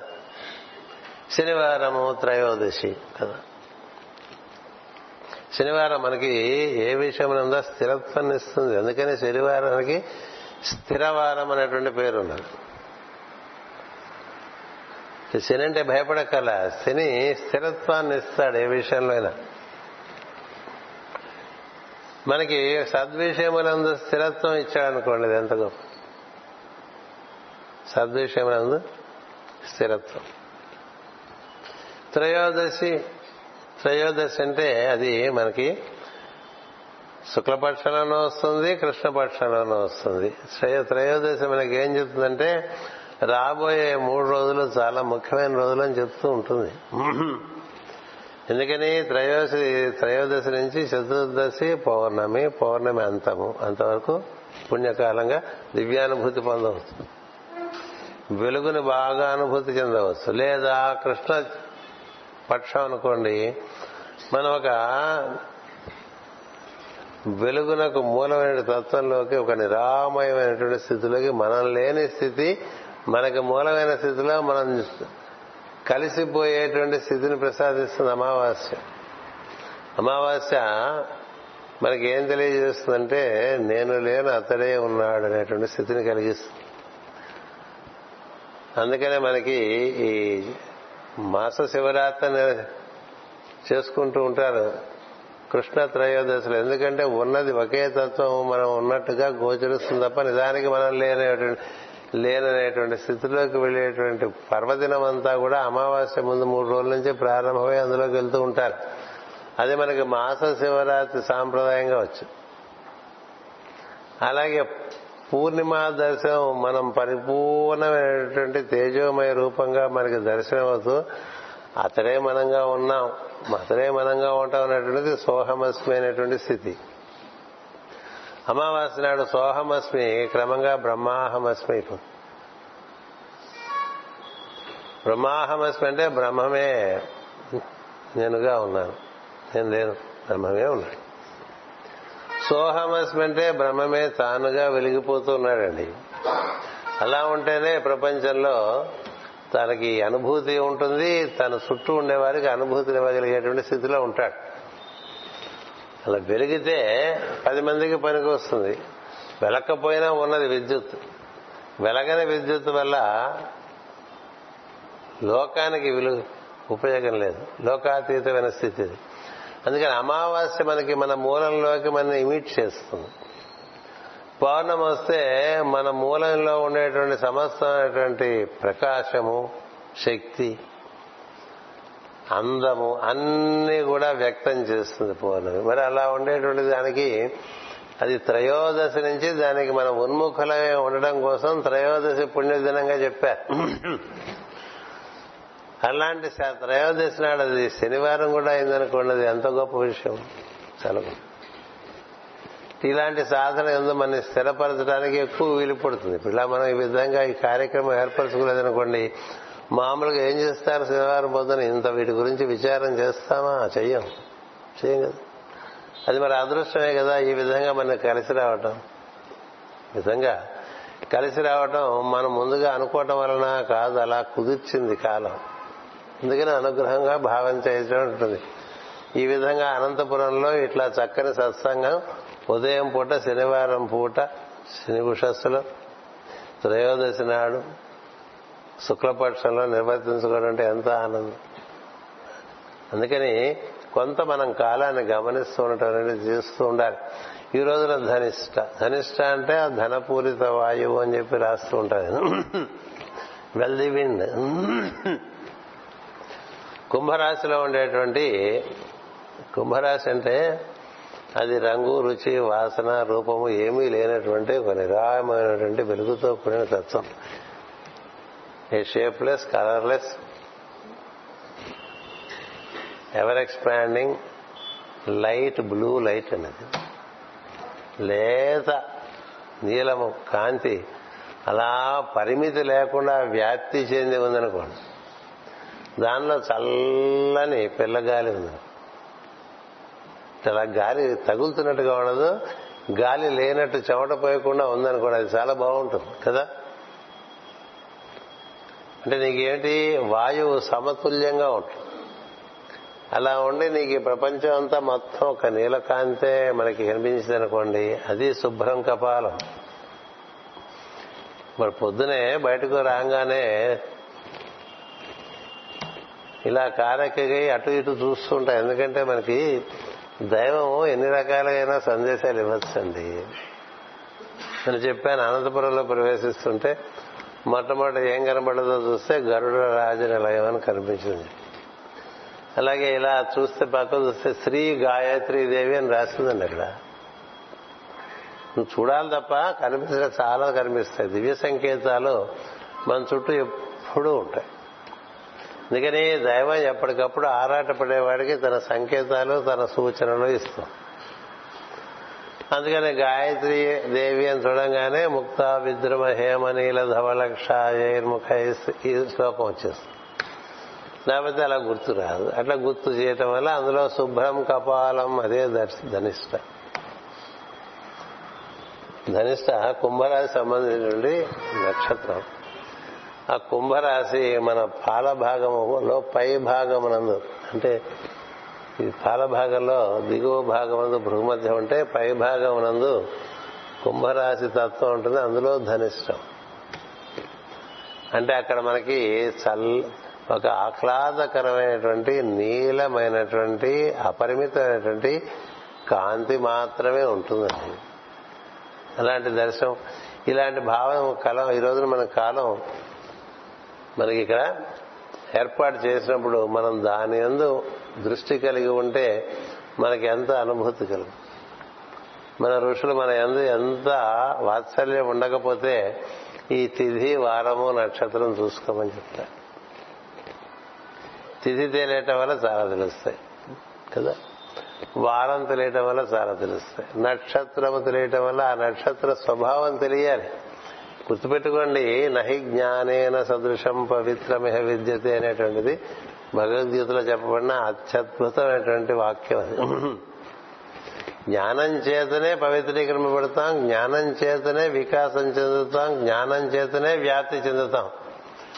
మరి అలాంటి జ్ఞానమునకు మన అనునిత్యం ప్రయత్నం చేస్తూ ఉండాలి. మన ప్రయత్నం బట్టి మనకి ప్రకృతి రకరకాలుగా సహకారాలు అందిస్తుంది. మనుషుల ద్వారా తెలుస్తాయి గ్రంథాల ద్వారా తెలుస్తాయి. సంకేతాల ద్వారా తెలుస్తే అసలు ఆ దృష్టి ఉండాలి. విద్యార్థిగా ఉండాలి ఎప్పుడు. విద్యార్థిగా ఉంటే ఎన్ని విషయాలు తెలుస్తుంటాయో అది అనంతంగా తెలుస్తూ ఉంటాయి. తెలుస్తూ ఉంటే అవి మన అనుభూతి చెంది పది మందితో పంచుకోవటంలో అవి మనకి ఎక్కువ స్థిరపడుతూ ఉంటాయి. ఇప్పుడు ధనిష్ట నక్షత్రం గురించి మనం తెలుసుకోవడం ఒక పద్ధతి. ధనిష్ట గురించి ప్రవచించడం ఒక పద్ధతి. ప్రవచించడం వల్ల మనలో అది బాగా స్థిరపడుతుంది. అందుకనే మన పెద్దలు teaching is the best way to learning అని చెప్తారు teaching is a means to learning అలా చెప్పుకుంటూ ఉంటే చెప్పుకుంటూ ఉన్నవాడికి కూడా తెలుస్తూ ఉంటాయి. అంటే ధనిష్ట నక్షత్రం. ఇలా ధనిష్ట మనకి ఈ రోజున ఉన్నదంటే మనకి చాలా క్లీన్ అవేర్నెస్. అవేర్నెస్. మన చైతన్యం అది నవ ఆవరణలోకి ప్రవేశించినట్టు తొమ్మిదవ చైతన్య మూల ప్రకృతి. ఆవిడే అదితి అంటాం ఆవిడనే గాయత్రి అంటాం. ఆ వెలుగు మనలో ప్రవేశించాలనే గాయత్రి మంత్రం చేస్తూ ఉంటాం. తత్ సవితురు వరేణ్యం. అలా మనలోకి ఆ విధంగా అది అనునిత్యం ఒక ప్రవహిస్తుందనుకోండి అధోముఖంగా. అన్నిట్లోకి అది ప్రవే ఒక పది పది మార్లు ప్రవే మనం గాయత్రి చేయమని చెప్తారు చేత ఈ తొమ్మిదికి ఆవలో ఉన్నటువంటి తత్వం ఏదైతే ఉంటుందో అది శుద్ధ చైతన్యంగా ఈ నవావరణలో మనలో నిండిపోవాలని చెప్పి కనీసం పదిసార్లు చేయండి అంటారు గాయత్రి. పదిసార్లు ఏమి అలా చేస్తూనే ఉండవలసిన చేస్తుంటే మనకుండే మూల మూలల ఎందు ఆ వెలుగు నిండాలి. శిరస్సు. నిండాలి అటుపైన పాలభాగం నిండాలి అటుపైన ముఖము అంటే భూమధ్య నుంచి ఈ గడ్డ వరకు ఉండేటువంటి చుబుక ఉంటారు. నిండాలి. కంఠం నిండాలి. ఇటుపక్క ఈ భుజం ద్వారా ఈ చేతులు నిండాలి.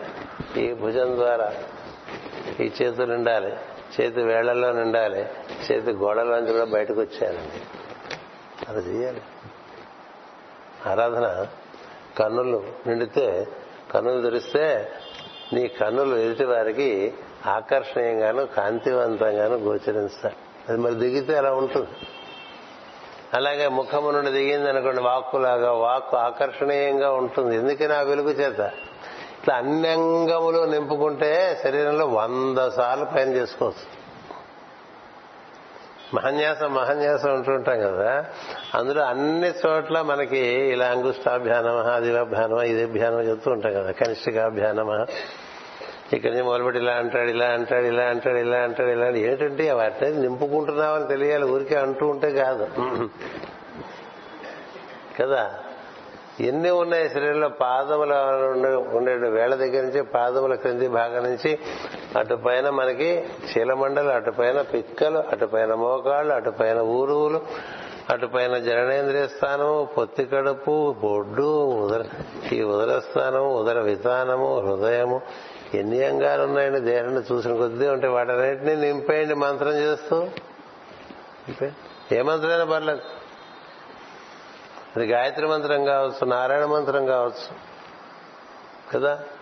రామ మంత్రం కావచ్చు పంచాక్షరి కావచ్చు ఒళ్ళు దాంతో నింపేయండి. అలా నింపుతున్నాం అనుకోండి అప్పుడు మీకు ఏమవుతుంది ఆ స్ఫూర్తి వల్ల ఆ తత్వం మన ఎందు పరిపూర్ణంగా మనలో ఉండే ఇతర విషయాలన్నింటినీ కూడా శుద్ధి చేసేసి పరిపూర్ణంగా తయారు ఓ పరమ గురువు యొక్క రూపం చూస్తే మనం తట్టుకోలేనంత కాంతివంతంగా ఉంటుంది. తట్టుకోలేనంత కాంతివంతంగా.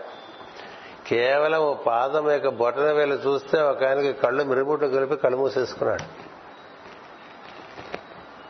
అప్పుడు తర్వాత ఆయనకి ఒక కంఠం వినిపించింది నన్ను చూడాలని తాపత్రయపడుతున్నావు కదా నీకు కనిపించ మీ అందరికీ కనిపించాలనే తాపత్రయం మాకు కూడా ఉంటుంది కానీ మేమంటూ మీకు కనిపిస్తే మీరు గుడ్డివాళ్ళు అయిపోతారు. అందుకని మేము కనబడటం వల్ల మీకు శుభం కలగాలి కానీ అశుభం కలగకూడదు కదా. అందుకని ఈ తేజస్సు ఈ కాంతి దీన్ని దర్శనం చేయాలంటే నీలో బాగా కాంతి పెంచుకోవాలి. ఇంకే ఆరాటపడితే ఏం లాభం లేదు లాభం అండి? పరమ గురువులు కనిపించాలనిపిస్తుంది అమ్మ కనిపించాలనిపిస్తుంది. అందుకని అమ్మ కూడా కనిపించదు. అట్లా గజ్జల మోతలు గాజుల మోతలు ఇలా వినిపిస్తూ ఉంటుంది కొంచెం కొంచెం. తడుకు తడుకుమని కొంచెం అనిపిస్తూ ఉంటుంది. కొంచెం కళలకు అనిపిస్తూ ఉంటుంది. ఇలా క్రమక్రమంగా క్రమక్రమంగా మనలో మనలో ఉండేటువంటి శుద్ధత పెరుగుతూ పరిశుద్ధత పెరుగుతున్న కొద్దీ మనకి దర్శనానికి అవకాశం ఉంటుంది. అందుకని ఒక స్తోత్రం చేసినా ఒక నామము స్మరణ చేస్తున్నా అది మనలో అంగాంగముల యందు ఆ విధంగా అది నిండిపోతున్నట్టుగా భావం చేస్తున్నాం అనుకోండి అప్పుడు ఏం జరుగుతుంది? మొత్తం అంతా కూడా ప్రతి విషయం సమతుల్యం వచ్చేస్తుందండి. అలా వస్తే అది సౌందర్యములకు ప్రతిరూపం అని చెప్తారు. ఇప్పుడు రాముడి రూపం ఉందనుకోండి అలా ఉంటుంది. కృష్ణుడి రూపం ఉంటుంది అనుకోండి అలా ఉంటుంది. అందుకని ఎంత సొగసుగాడే అని పడతాడు ఏం చేత అన్ని మధురంగానే ఉంటాయి. మనకి మధురాష్టకం ఉంది కృష్ణుడు రాముడిని చూసినా అలాగే ఉంటుంది. రాముడిని చూస్తే ఋషులు అంతటి వాళ్ళు మొహపడేవాళ్ళు. ఆ రూపం. అంత గొప్ప విషయం. అంటే సృష్టిలో దేనికి ఆకర్షింపబడిన వాడు కూడా ఆకర్షింపబడేట్లుగా ఒక రూపం ఉందనుకోండి. అది ఎంత గొప్ప విషయం.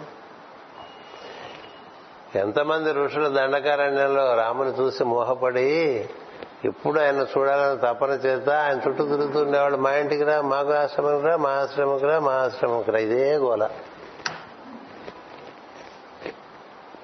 పద్నాలుగేళ్ళలో పదమూడేళ్ళంతా ఆశ్రమాల్లోనే తిరిగాడండి ఆయన. చాలా ఇట్లా ఏమీ కాకుండా ఇట్లా ఉండిపోవటం కాదు వనవాసం. అందరు ఋషులు మా ఇంటికి రా అంటే మా ఇంటికి రా మా ఇంటికి రా అంటే మా ఇంటికి రా. ఇల్లు అంటే ఆశ్రమం. ఏదో వంక పెట్టుకుని ప్రతి వాళ్ళు వాళ్ళ ఆశ్రమాలకు పిలవటం పదే పదే పిలవటం పదే పదే పిలవటం. అంతేకాదు వీలుంటే అవకాశం ఇస్తే ఆలింగనం చేసుకోవటం దానికి పూజలు చేసుకోవటం ఇవన్నీ చేస్తుండే వాళ్ళు లక్ష్మణుడు పక్కన చూస్తే ఏంటి వీళ్ళందరూ ఇలా తయారైపోయారు అనిపించింది. ఇంత ఋషులు ఇలా అయిపోయారు అనిపిస్తుంది ఎంత ఆశ్చర్యం వస్తుందో శరభంగుడు సుతీష్ణుడు అగస్టుడు ముగ్గురు గురించే మనకి ఎక్కువ చెప్తారు భరద్వాజుడు కానీ చదువుకుంటే రామాయణం ఆ పదమూడేళ్ళు ఆయన చాలా బిజీ అండి. చక్రవర్తిగా అయోధ్యలో సింహాసనం మీద కూర్చుంటే ఎంత కార్యక్రమం ఉంటుందో అలాగే వనంలో లేక అడవిలో ఉంటే రాముడికి అంత బిజీగానే ఉన్నాడు ఆయన. కానీ ఎందుచేత? అలాంటి రూపం. రాము. శ్యామలాంగు రాముని చూడగా నా మనసు. ఏదో చెప్తాం కదా పాట? ఆ రూపం ఎందుచేత అంతా అదే నిండి ఉండటం చేత. అలా అంతా అదే నిండి ఉండేటువంటి పరమ గురువుల గురించి రాశారు కొంతమంది పుస్తకాలు. ఆజానుబాహువులై శిరస్సు నుంచి పాదముల వరకు కూడా కాంతి కాంతి కాంతి కాంతి. ఎందుచేత? అలా నింపుకున్నారు తపస్సు చేత. అలా నింపుకున్నారు ఆరాధన చేత. ఇలా నింపుకున్నాం అనుకోండి మనం అప్పుడు మనకి విశ్వ పుణ్యదినం ఫలించినట్టు. అందుకనే అది ఆప్టిమం స్టేట్ అని చెప్తారు. సమతుల్యమైనటువంటి స్థితి. నీలో పదార్థం యొక్క ప్రభావం ఎక్కువ ఉండదు పరతత్వం యొక్క ప్రభావం ఎక్కువ సమతుల్యంగా. కుడి ఎడమలు కలిసి ఉంటాయి. ప్రకృతి పురుషులు సరి సమతుల్యంగా ఉంటారు. అలాంటి సమతుల్యత మనకి ఏర్పడటానికి వసంత ఋతువులో ఒకసారి శర ఋతువులో ఒకసారి మనకి ఈ కాలం అనుమతిస్తుంది. అందుకని ఈక్వినాక్స్. ఈక్వినాక్స్ ప్రేయర్ అంటే నీలో ఉండేటువంటి శిరస్సు నుంచి వెన్నెముకలో ఉండేటువంటి ఆ బ్రహ్మదండంలో ఇలా వ్యాప్తి చెందిన వెలుగుని ధ్యానం చేస్తుండాలి. అదే కదా అదే కదా. ఈ గదను మనకు ఏర్పాటు చేసినటువంటి వాడు గొప్పవాడు. కదా. ఈ రూపాలు ఏర్పాటు చేశాడు. అందుకని దాన్ని స్మరణ చేసుకుంటూ దాంట్లో ఉండటం అనేటువంటిది ఈక్వినాక్స్ మెడిటేషన్గా ఇస్తారు. దేంట్లో అయినా సరే సమముగా సమతుల్యంగా ఉంటే అది యోగ స్థితి అని చెప్తారు. సమత్వం యోగ ఉచ్చేతే అయి ఉండడం చేత అన్ని విషయములందు సమతుల్యంగా ఏ విషయంలోనూ అతి ఉండదు. ఇది కుడి పక్కకి వాలిపోవటం ఉండదు లెఫ్ట్ ఇస్టు కాదు రైట్ ఇస్టు కాదు. కదా? No leftist no rightist. ఇది గోల్డెన్ మిడిల్ ప్రిన్సిపల్ అని చెప్తా. సో దానిలో మనం నుండి ఉండటం కోసం యోగం. అందుకనే మాస్టర్ గారు యోగ సూత్రములు ఇచ్చిన వాటిని నేను ఒక చిన్న పుస్తకాలుగా నూట ఎనభై సూత్రాలతో ఒకటి ఇచ్చా. మీ ఓపిక కొద్దీ చూస్తూ ఉన్నాను నేను తెప్పించి ఇక్కడ పెట్టాను. దాని గురించి మాట్లాడడానికి వీలు పడలేదు. ఇవాళ అది అక్కడ లేదు. దాని గురించి విచిత్రంగా ఉంటుంది. చాలా ప్రాక్టికల్ జోక్స్ ఉంటాయి మన మీద. అంచేత అందులో ఆయన చెప్తారు నీవు ఏమీ లేదు. నీ చుట్టూ ఉండే శరీరం నీదనుకోబోక నీ నిజస్థానము శిరస్సు వెన్నెముక అదే నిజ నిజస్థానం. అందులో ఉండటానికి ప్రయత్నం చేయరా? మిగతాదంతా కూడా ఫుట్బాల్ బ్లాడర్ లాంటిది అన్నారు ఆయన. అని అలా ఇచ్చారు. ఉపమానం. ఫుట్బాల్ బ్యాడర్లో గాలి తీసేస్తే ఏముంటుందండి? అందుకనే ఇది గాలి తిత్తి అని చెప్తారు కదా? గాలి తిత్తి ఈ గాలి తిత్తులో ఉండగా అది ఎప్పుడైనా పోతుంది వెన్నెముకలో ఉన్నదే అది ఎప్పుడు ఉంటుంది అది నిజస్థానం. అదే ఒంటి స్తంభం మేడ అంటారు. ఆ ఒంటి స్తంభంలో మేడలోకి మనం వెళ్ళడానికి ప్రయత్నం చేసి లోపలికి వెళ్ళి అలా నిటలుగా ఉండేటువంటి ఒక కాంతివంతమైనటువంటి ఒక గొట్టం అనుకోండి. ఆ గొట్టంలోంచి పైన గోడల్లోకి వెళ్ళామనుకోండి అందులో మనం ఉండటం అనేటువంటిది ఎప్పుడూ ప్రార్థనలో చేస్తూ ఉంటారని ప్రయత్నం చేయమని మాస్టర్ సివివి గారు ఆదేశించారు. వారు పలికిన చాలా తక్కువ అంశములే. ఆయన కూడా ఎవరి నుండి ఆ తత్వం తనలోకి దిగి వచ్చిందో ఆయన ఇచ్చిన ఆదేశాలన్నీ ఎంటీఏ ఇన్స్ట్రక్షన్స్ అని ఇచ్చారు. ఆ ఎంటీఏ ఇన్స్ట్రక్షన్స్ ఆధారంగానే నూట ఎనభై నూట ఎనభై సూత్రాలు పద్దెనిమిది అధ్యాయాల్లో అధ్యాయానికి పది సూత్రాల కింద ఏర్పాటు చేశాం. అది మీకు అవకాశం ఉంటే రోజు ఒకటో రెండో చూస్తుంటే నావాళ్ళు కూడా అవి వేస్తున్నాం. అందులో ప్రధానంగా మాస్టర్ గారు చెప్పేదంటే ప్రార్థన అనగా లోపలికి వెళ్తే లోపల నీలో ఉండేటువంటి ఈ గద ఎందు ఉండమని చెప్తాడు. వెలుగుతో కూడినటువంటి గద అది. చూడండి ఇలా మనకి గదలు పట్టుకున్నవాడు అమ్మవారు గద పట్టుకుంటుంది అయ్యవారు గద పట్టుకుంటారు కదా? గదైనా అది దివ్యమైనటువంటి సంకేతమే. అలాగే ధనుస్సు అయినా దివ్యమైనటువంటి సంకేతమే. ధనస్సు ధరించాటంటే మనలోనేటువంటి ఓంకారమునందు మనం జరుగుతున్నటువంటి నాదమునందు మనం అనుసంధానం చెందితే ధనస్సు ధరించినట్టు. ధనుర్ధారి కదా రాముడు. అసలు రాముని యొక్క ఐడెంటిటీయే ధనుస్తో ఉంటుంది. ధన్వి కదా? గదిలాగే ధనివి ధనివి కూడా.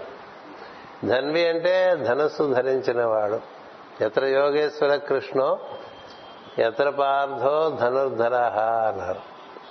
ధనుస్సు ధరించినటువంటి అర్జునుడు అంటే అతడే కృష్ణుడితో కూడి ఉండగలడు. ధనుసు ధరించినటువంటి వాడు కృష్ణునితో కూడి ఉండలేడు లేక పరమాత్మతో కూడి ఉండలేడు. ధనస్సు ఆధారంగా పరమాత్మను కూడవచ్చు. అర్జునుడు అంటే మనమే నరుడు. నరుడు నారాయణుడితో కూడి ఉండాలంటే ఓంకారం ఆధారమై ఉన్నది. అలా మనం ఓం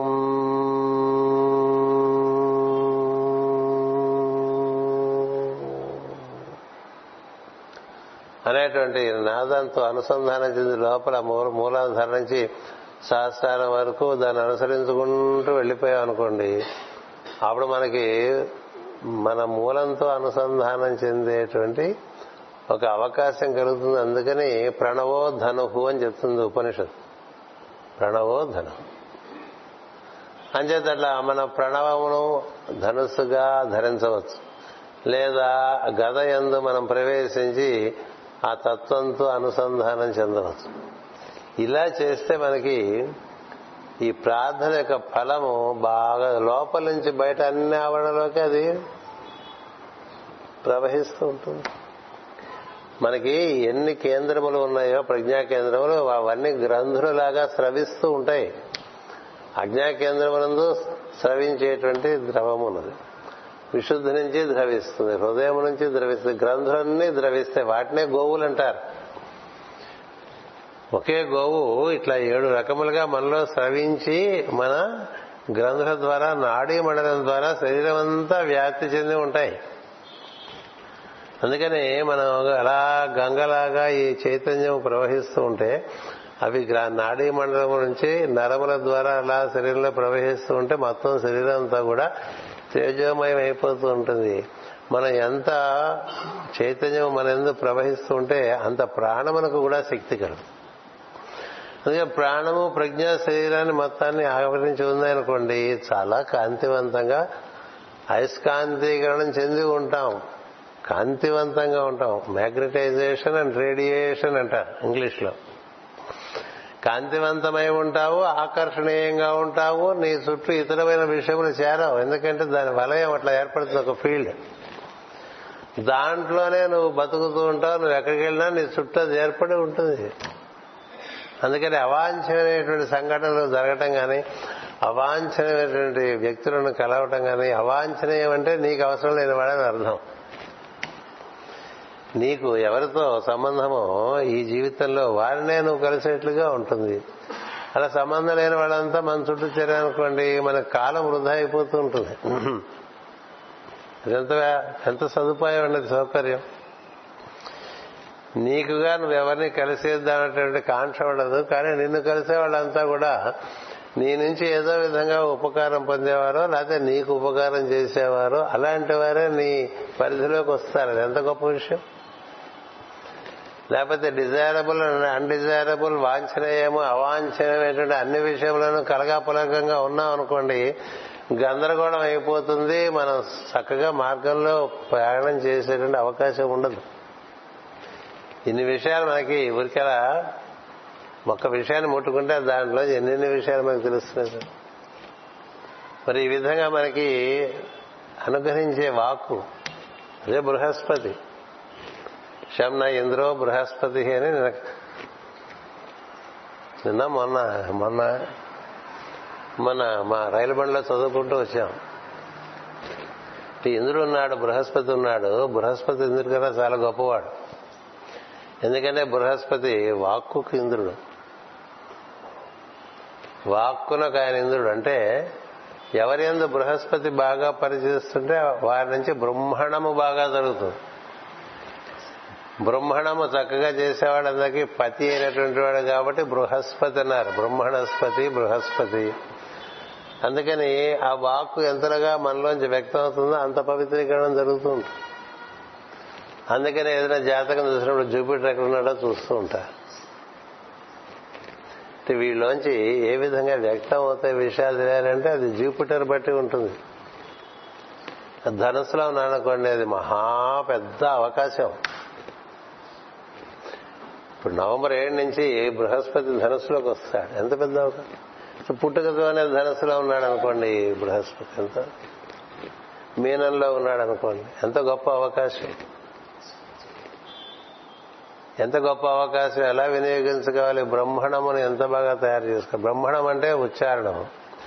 ఉచ్చారణం అంటే నీకు చక్కని సంకల్పం కలిగితే ఆ సంకల్పానికి చక్కగా భాషను చేకూర్చి పలుకుతూ ఉంటాం నీకు సంకల్పం కలగటమే పశ్యంతి. అది వాక్కే. మనకి చక్కని భావం ముందు దర్శనం అయితే ఆ భావానికి మన భాష ఏర్పాటు చేస్తాం కదా.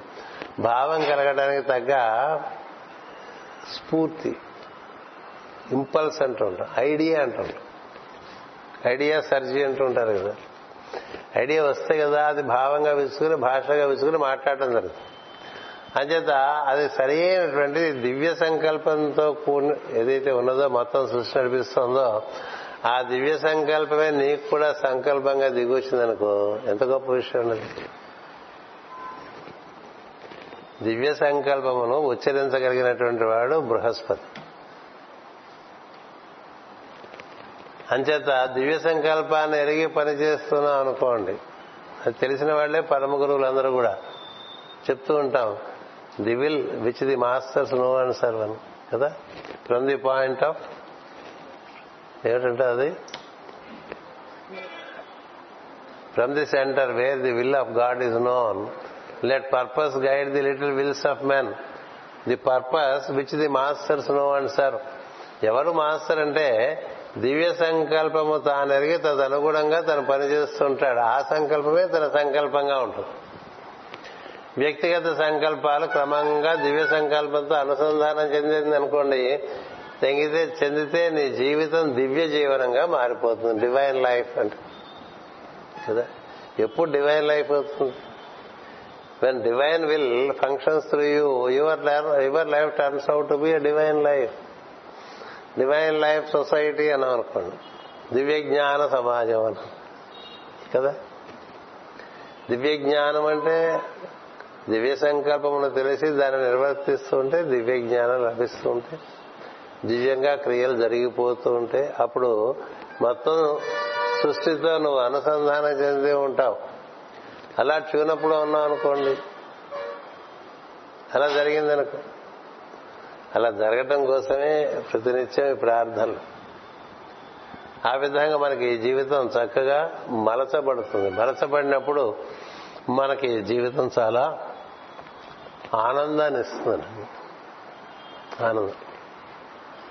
మనలో కోశములు చెప్పాను. మనోమయ కోశంలోంచి విజ్ఞానమయ కోసం విజ్ఞానమయ కోసం నుంచి ఆనందమయ కోశములు. ఈ ఆనందమయ కోశాన్ని కూడా అధిష్ఠించి అనుపాదకుడుగా జీవుడు జీవుడికి మూలమైన దేవుడు. ఆది అనుపాదక ఆనందమయ విజ్ఞానమయ మనోమయ ప్రాణమయ అన్నమయ ఏడు కోశములుగా ఈ ఏడంతస్తుల మేడగా మన శరీరం ఉన్నది. అంచేది ఏడంతస్తుల మేడలోనూ అనుభూతి చెందొచ్చు. కదా? మనం మూడంతస్తులోనే ఉన్నాం ఇప్పుడు. మిగతా నాలుగు అంతస్తులు వాడుకోవటలే ఇంకా నాలుగు అంతస్తులు ఉన్నాయి పైన. అందుకని fourth floor fifth floor sixth floor seventh ఫ్లోర్లో కూడా వెళ్ళచ్చు.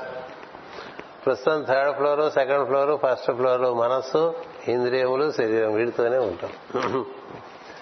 ఈ మూడు కాకుండా ఇంకా మిగతా వాటిలోకి ప్రవేశించడం కోసం ఈ ప్రయత్నం చేస్తూ ఉంటాం. మనం ఎందుకు చేస్తున్నామో తెలియకుండా చాలా పనులు చేస్తూ ఉంటాం. కదా? ఎందుకు ఇదంతా అనేది ఎప్పుడు ప్రశ్న రావద్దు? పృచ్ఛకుడు ఉండాలి నీలో. ఎరా ఎందుకు చేస్తున్నావు ఈ పని? ఈ పని చేయడం వల్ల నీలో వికాసం పెరుగుతుందా? పాతికేళ్ళైనా ముప్పై ఏళ్ళైనా అలాగే ఉన్నావా? కదా? మనకు ఉన్నాయి కదా అసలు ఎక్కడ వేసిన గొంగళి అక్కడే ఉంది అన్నట్టు. అక్కడ వేస్తే అక్కడే ఉంటుంది గొంగళి. కదా బావిలో కప్పలు అలా ఉండిపోయావా అని అడుగుతాం కదా. అంచేత ఈ విధమైనటువంటి సత్సంగం ఏర్పాటు చేసుకుని కొంత సాధనాపరమైన విషయములు మనం మన అనుగ్రహంగా అవి మనకి వ్యక్తం అవుతుంటే గమనించి తదనుగుణంగా మనం ప్రయత్నం చేస్తుంటే ఆ సాధనలోంచి ఇవన్నీ సిద్ధిస్తాయి మనకి. సాధన లేనిది ఏ సిద్ధి లేదు. అందుకే అలా మనం రంగులు రావటం లాగా అలాగే తిరిగి వస్తుండడం ఒక పద్ధతి. ఇలా తిరుగుతున్నటువంటి కాలచక్రంలో ఒక్కొక్క సంవత్సరం ఒక్కొక్క ఆరోహణ క్రమంలో వెళ్ళిందనుకోండి అదే చక్రం. అది మనకి చక్కగా ఊర్ధముఖంగా తీసుకుపోతుంది. అందుకని ప్రతిసారి మనం ఇప్పుడు ఏడు సంవత్సరాల నుంచి కలిసామంటే ఏడు రకాలుగా మనం ఇలా వృద్ధి చెందామనుకోండి సహస్రానికి వెళ్ళిపోయేట్టుగా అంతలా ఒక్కసారి అయిపోతుందని నేను అంటలేదు. కానీ మనకి ఆ తపన ఉండాలి. ఆ తపన ఉండాలి.